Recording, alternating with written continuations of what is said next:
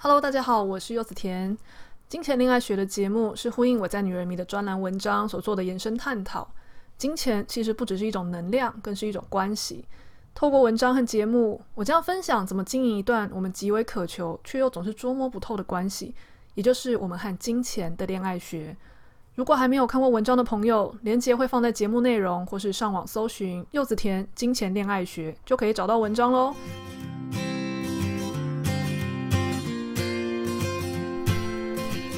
Hello，大家好，新年快乐啊！我在录这一集的时候是二零二一年的十二月三十一号的晚上九点多，再过不到三小时就要开始迎接到二零二二年了。我其实现在没有什么节庆的感觉，因为如同大家在看我的粉丝团或是我的个人脸书的时候，就会发现我最近一直在忙搬家。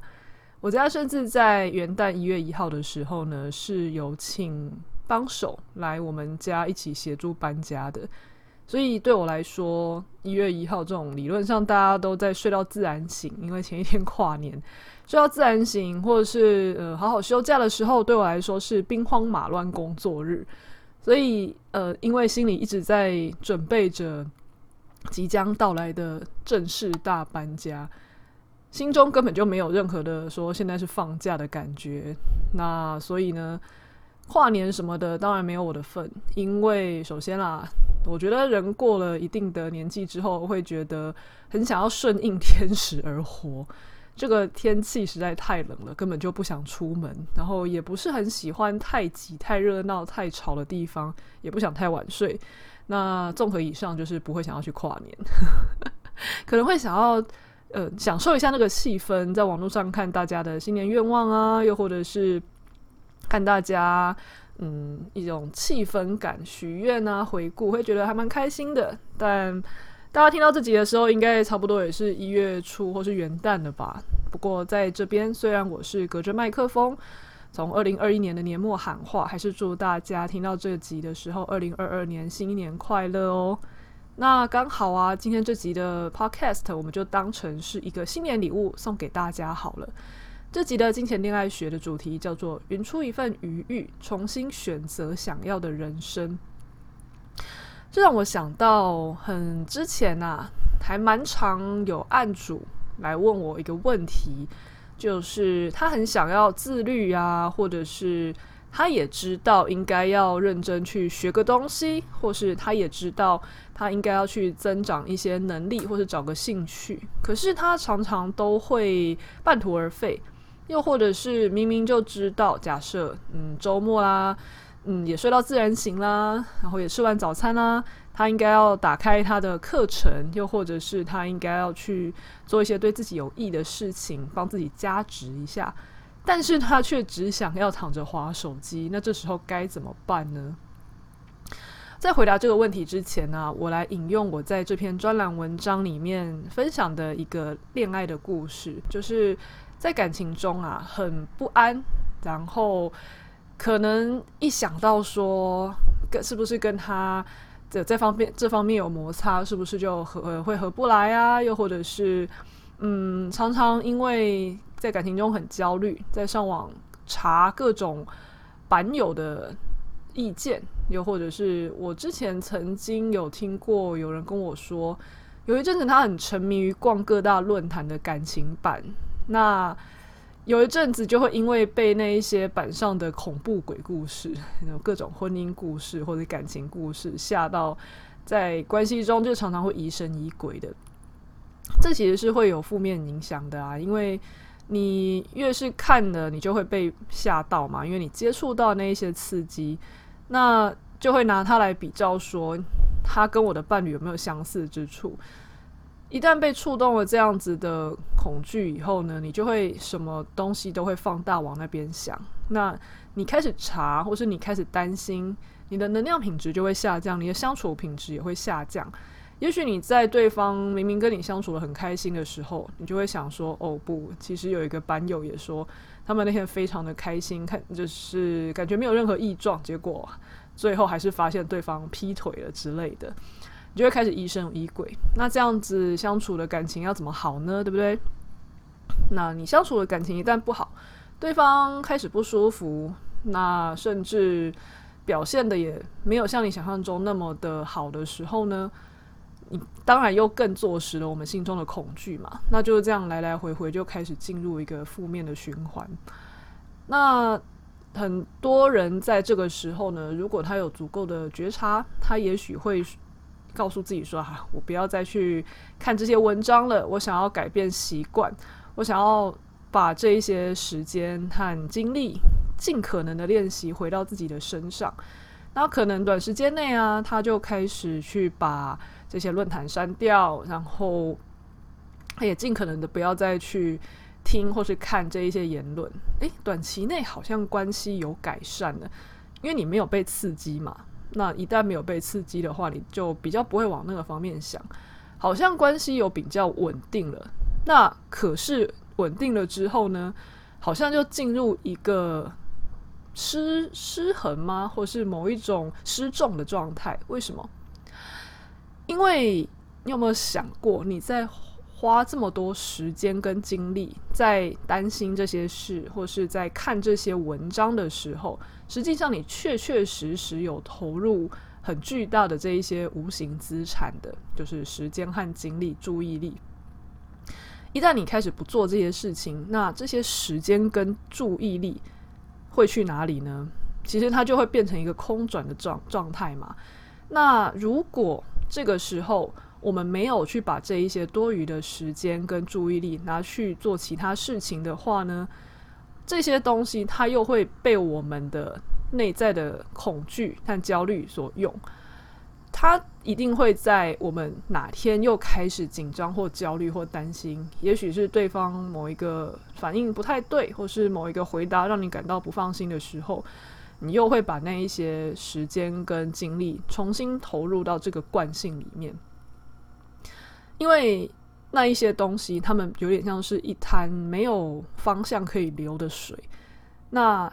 如果你不重新去安排这一些无形的资源的去向的话，人一旦闲下来，就只会照着惯性走。那惯性是什么？就是我们以前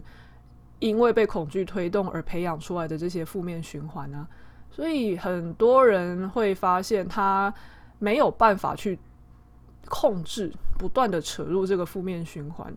不只是因为他没有定力去戒掉，还有很大的原因是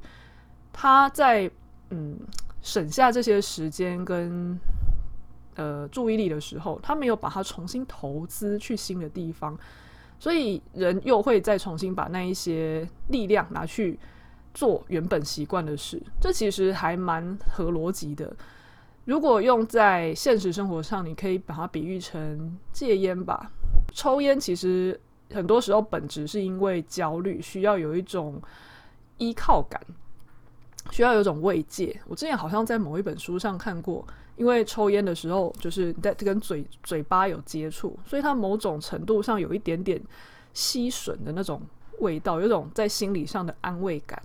然后吐烟的那个吐有汗气的那种身身体感。所以，一个够压抑、蛮压抑的人，他常常会想要透过这种吐烟的这种的那种过程来达到他平常没有办法自在的做到的叹气。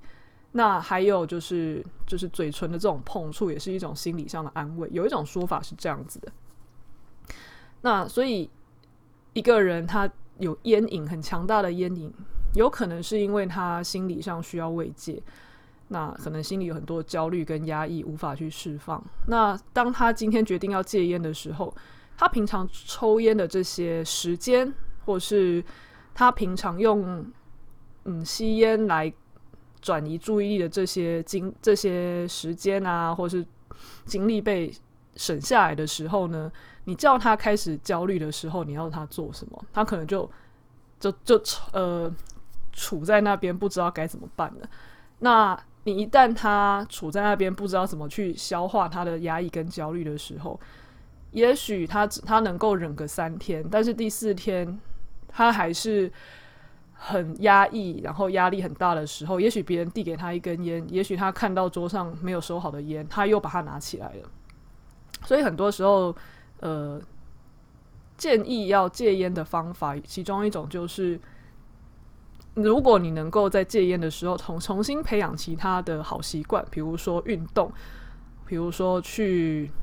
找人聊天，或是一些比较健康的发泄情绪的习惯，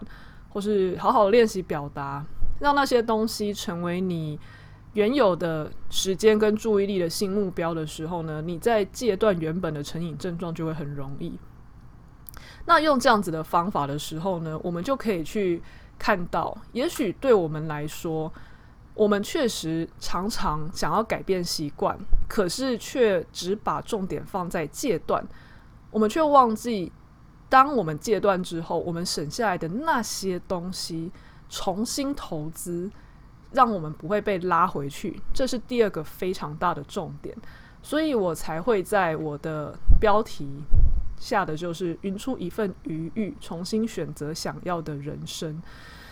这个东西不只是在刚刚我说的感情，你看啊，就是你云出那一些新的精力跟时间，你原本一直在查伴侣，但是那一些新的时间，如果你不查伴侣，你要做什么？如果我们能够设定好说，哦，其实我最终的真正目的是我想要跟伴侣有一个幸福的生活，那你就去做会让你们关系变幸福的事啊。比方说，身心灵都不断地告诉我们，你好，伴侣才会好。所以，我们是不是很多内在的议题没有处理？那我们是不是能去上一些成长的课程，去看一些内在探索的书，做一些内在的修行呢？我们去把这样的内心的课题去挖掘出来探讨。又或者是我其实平常生活的压力非常大，我经常处在一个非常紧绷、高压的状态。那也许，嗯，你可以像我一样，我去学太极或是瑜伽。那我有发现我在练习这一些很古老的身体的。嗯，算运动吗？这一些行为的时候，它有一种很深层的东西就会被拉开跟放掉，去把时间跟精力投注在这些会让你变得更轻松、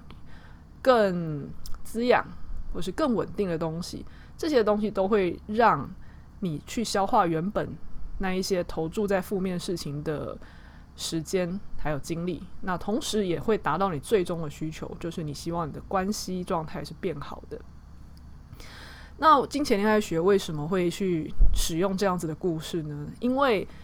金钱上也是一模一样的。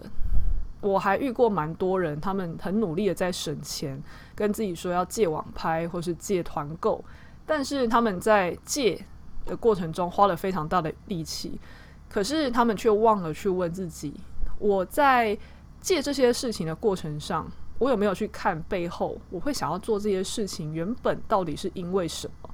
也许是因为，嗯，人生很没有价值感，所以他很想要透过，嗯，揪团购或是买网拍来让自己感觉被认可，因为那一些东西让他们自己的感觉非常的好。那。